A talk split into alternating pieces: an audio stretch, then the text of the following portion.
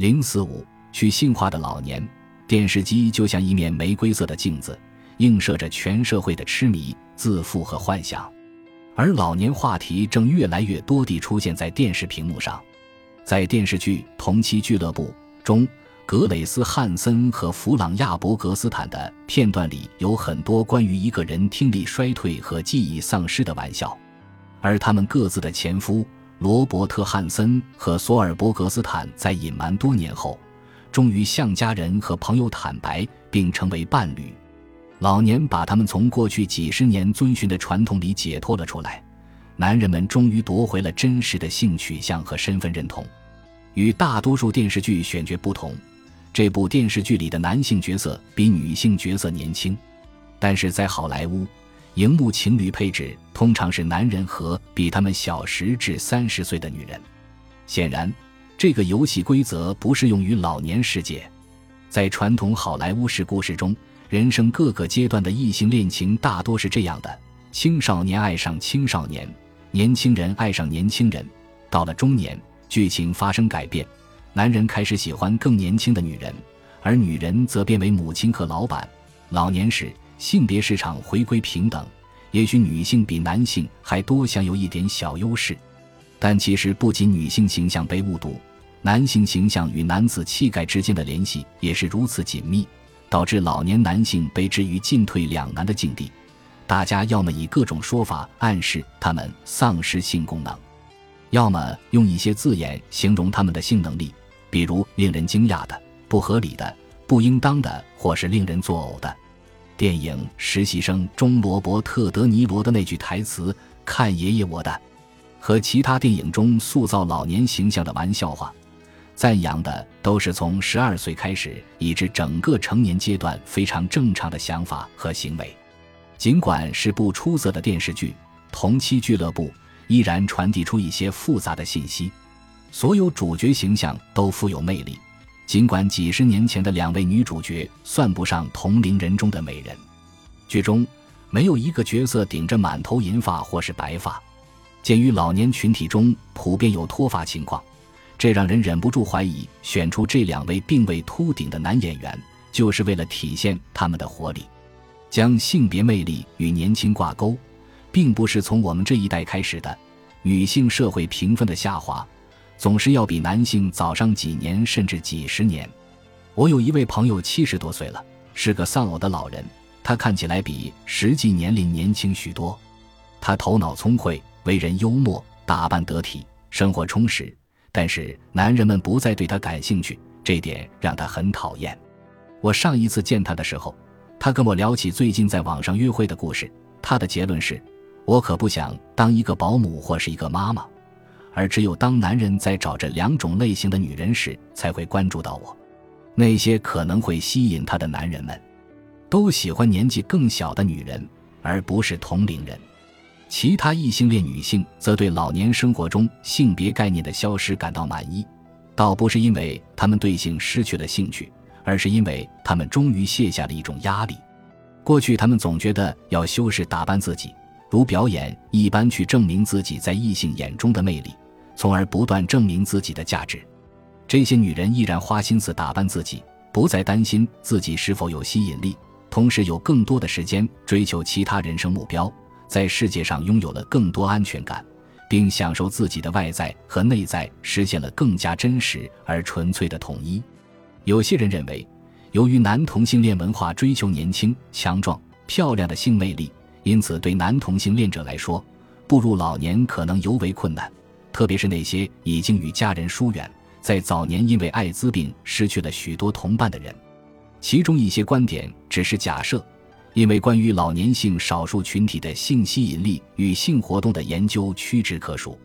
在针对这个主题进行相关文献搜索后，找到的文章主要是关于老年群体的性认同和与健康相关的性挑战。至于老年人中的女同性恋者、跨性别者或性向流动人士，我们了解的更少。我们只知道他们是更加被边缘化的人群，健康状况更差，而这2种生存状况通常无法与性吸引力挂钩。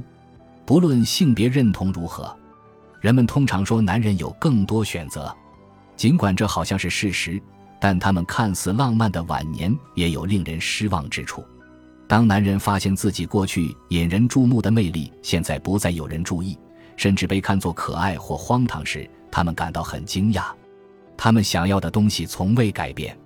体育专栏作家兼散文家罗杰·安吉尔在他90岁时这样写道：更多的性欲，更多的爱，更多的亲密，更多的性生活和浪漫，把所有这些东西都还给我们吧，无论我们年纪有多大。波伏娃、爱丽丝·门罗和劳伦斯·奥利维尔以及众多再婚或再次陷入恋情的老年人都已经证实过我们这炽热的心声。你问我劳伦斯·奥利维尔，我仍记得他曾在一次采访中说过的话：在我们心底，我们始终是拥有烈焰红唇的17岁少年。并不是所有男人都这样觉得，有些人已经不再想这些事儿了。他们不再打理自己的胡子，换衣服也没有以前勤快，开玩笑说这是他们一直想要的生活方式，只是从前碍于社会规则，想看起来更有魅力些。有些人则在努力统一着性别身份和外在面貌。一个护士曾2次跟我说起一个男同性恋者的故事，他自20世纪70年代起就经常去一家男同性恋剧院。他说自己喜欢那儿，但也总是开玩笑说除了自己和少数人，去那儿的观众大都是些糟老头子。近来将近70岁的他才感觉自己开始真正融入那个环境。老年心理学文献证明这一切反应都很正常。当一个人从有性征的个体降级成被误认为没有性欲的老年人，他的反应将取决于对性的在意程度、对恋爱生活的愿景和预期，以及当下性生活中性扮演的角色。一提到和老年人相关的事物，人们的反应就各不相同。年轻人的反应也传达出一些信息。如果一对90多岁或是100多岁的老人举办婚礼，那一定会变成全国性新闻，仿佛这个年纪的人就不该再渴望浪漫、陪伴、感情和交流。当唐纳德·霍尔发现他的睾酮水平达到最低点时，他就写不出诗歌了。戴安娜·阿特希尔说：在我70多岁的时候，我不再把自己看作一个有性欲的人。经过短暂的震惊后，我迎来了非常平静的时光。能够喜欢甚至爱上一个男人，却并不想跟他上床，原来也是一种新的自由啊。我曾经照顾过一对姐妹，其中一个接近90岁，另一个刚过90岁。有一次，妹妹告诉我她的姐姐和姐夫至今仍在过性生活，坚持让我找她谈一谈。当姐姐走进来时，她躲闪的眼神告诉我，已经有人给她上过礼节课了。经过几轮问答后，我知道她和她丈夫都很享受性生活。我告诉她，没有任何医学理由或其他理由能要求他们不再过性生活。她听完后露出了灿烂的笑容。而体面的反面有时却没那么容易被发现。我第一次意识到自己不再受人关注，是在我家附近的公园。当时我的狗正在一个年轻女人的脚旁闻着灌木丛里的湿叶子。那个女人正在打电话，没有，我旁边没有人。她说这话时，我就站在离她只有几英尺远的地方。跟我说，别老对着我女儿说话。一个八旬老人大声要求道，因为即使看到了他女儿在不断向他寻求答案，这个售货员仍然不停地朝他50多岁的女儿问问题。在附近一家新开张的时髦餐厅的大礼堂里，马上要举办一场活动。我妈妈开始谈论起坐在我们身边的情侣。妈妈，我给了她一个眼神，厉声告诉她不是所有人都有听力障碍。他对着那些人的着装打扮和行为举止评头论足，可他们此刻就坐在我们旁边呢。哎呀，别担心，他回我说，没人会注意我。有人说，对于异性恋白人男性来说，被当作老人看待和对待，让他们第一次真正感受到自己成为社会偏见和社会歧视的受害者。在晚年，他们失去了从前被认为代表体面的社会权利和社会地位。他们口中不再受人关注的社会体验，与有色人种及女性的社会体验极其相似。罗杰·安吉尔讲述了他和一群比他年纪小的朋友聚餐的故事。在聚餐过程中突然安静下来的时候，我插了几句话。其他人礼貌地看向我，接着说回了他们刚刚正在进行的话题。这是什么意思？我刚刚不是说了几句话吗？我是不在这个房间里吗？而当我把这个现象告诉身边的同龄人时，他们都会回以点头和微笑。没错，我们变成了隐形人。人们尊敬、爱戴，甚至真心爱我们，只是我们不再值得他们聆听。安吉尔的朋友们也不算年轻了，应该更能体会他的心情。他们都60多岁，通常这些刚刚步入老年阶段的人会竭尽全力和老人保持距离。他们模仿着年轻人和自己划清界限的样子，在自己与年纪更大的人之间划清界限，这让人觉得既悲伤又讽刺。唐纳德·霍尔也讲述过类似的故事。我孙子的大学舍友在我们第一次见面时搬了一张椅子背对我坐下，把我和家人完全分隔开来，就好像我根本不存在。霍尔和安吉尔都在发行量很高的杂志里向大家分享了这些故事，后来这些故事被编纂入有名的书籍。暂且不谈他们在生活中显然被粗鲁和残酷地对待了，他们的书可以证明这两位老人在这些故事发生时不仅精神健全，而且机智又有见地。在老年阶段，即使是那些杰出、有名、身心健全的老年人也会被人们忽视。可想而知，那些确实不体面、不引人注目，因听力下降或痴呆症而无法参与正常对话的老年人正在经历多么可怕的生活呀！性感在医疗界也很重要，因为那些高种性的疾病患者问题和措施被无形地贴上了性感的标签，比如心脏病很性感，癌症也很性感，所有医疗程序都很性感。相反，衰老不性感。当然，心脏病或肿瘤都不是吸引人或让人向往的事情，所以这里说的性感不是美学层面，而是指医学和社会价值。很多不性感的疾病都会发生在老年人身上，失禁、摔倒、关节炎、便秘、失眠、视力和听力障碍通常会让老人放弃工作，放弃参加重要的社会活动。他们渐渐失去自信，失去舒适的生活，最后失去朋友。有些人会沦为不良商家推销未被证实其有效性的疗法的牺牲品。这个恶性循环不仅影响着那些痛苦的老年人，也在社会意义和经济意义上直接或间接地影响着我们所有人。恐惧和羞耻导致老年人的生活停摆和社交圈缩小，而这2点极有可能导致他们的健康状况变差，进而需要价格高昂的医疗服务。现在我们来想象一下失禁的感觉，你的内裤又湿又冷，周围的皮肤开始发痒，你担心自己身上有臭味，你的衣服渐渐被浸湿，你总是担心这种意外事件的发生，你开始不再参加耗时太久的活动，不再去没有简易卫浴设施的场所，直到某一刻，一段让你无比尴尬和羞愧的经历迫使你不再外出。1.3亿美国人都有失禁问题，65岁以上不在医疗机构中的人中有50%说他们有漏尿情况。失禁是阻碍人们外出，导致人们住进医疗机构的最常见原因之一，对健康和生活质量都造成了破坏。在通常情况下，医生和护士不会像询问其他症状一样询问患者的失禁情况，患者也不太主动提及，因为许多人觉得这个问题无法解决。事实上，无法解决的原因是，一些医生和护士就像普通大众一样，都缺乏有关如何改善失禁的专业知识学习。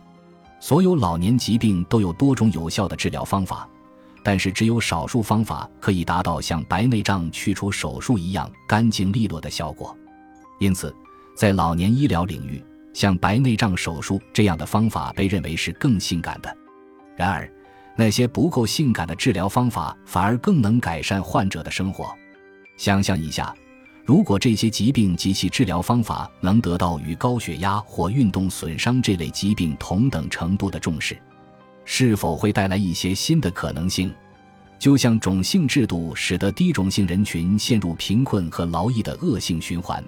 医疗界的性感等级制度也剥夺了数以万计美国人更健康、更充实的生活。某一年，我决定不再穿比基尼，次年，我不再穿运动短裤。我第一次察觉到，和我同龄或是比我年长的大多数女性也在做出同样的选择。1年或2年后，我不再穿吊带背心，我把这些衣服都捐给了慈善机构。有的朋友说，这完全是我的意识问题，因为我的身材还很匀称健美。我想起了一位60多岁的同事，他总是穿着很时髦的衣服，那些衣服穿在年轻的医学生身上也许会很可爱，但是穿在他身上总让我觉得不太协调，甚至有些尴尬。我把这些改变归因为我在33岁的时候也不再穿30岁时穿的衣服了，所以现在有些衣服不再适合我这个年纪也说得通。衣服也是一种自我表达，因此随着年纪渐长，一个人的穿衣风格渐渐发生改变，这件事情就像他的身体和他整个人也都在发生改变一样顺理成章。到了50岁，即使是最帅气的男人也会有双下巴，绝经之后再苗条的女人也会长出小肚子。到了80岁或是更老一些，大多数人的身体开始萎缩，变得弯腰驼背。几年前爱不释手的衣服，现在穿在身上突然不合身，或者毫无魅力可言。清教徒对老年人的服装有严格的规定，如果老年男性穿得像同性恋者或年轻男孩，或是老年女性穿得像年轻女孩，他们就会受到训斥和蔑视。言下之意，也许20多岁的时尚和60多岁或是80多岁的时尚完全不同。就算在这样一个性感与不受关注碰撞，时尚与功能相碰撞的世界，我们依然可以看到社会文化和生物学之间擦出的火花。在《女性与权力》一书中，古典学者玛丽·比尔德提出了令人信服的论据，证明了我们目前的两性话语和权力观念起源于古希腊。同样，当谈到老年和适当性时，我脑海中的观念似乎也能追溯到美国清教主义文化。意识到这一点后，我想提出一个问题：既然伴随年龄的身体变化是自然而普遍的现象，为什么衣服不能在不同的年龄市场被设计成不同类型的时尚和性感呢？我想这是可以做到的，当然也应该做到。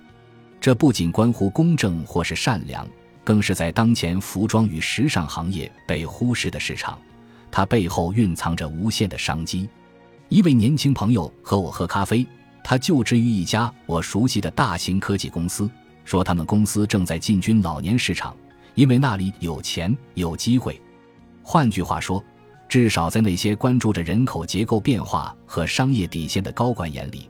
老年市场正变得越来越有吸引力。但在食物链底端的公司职员并没有同样的热情。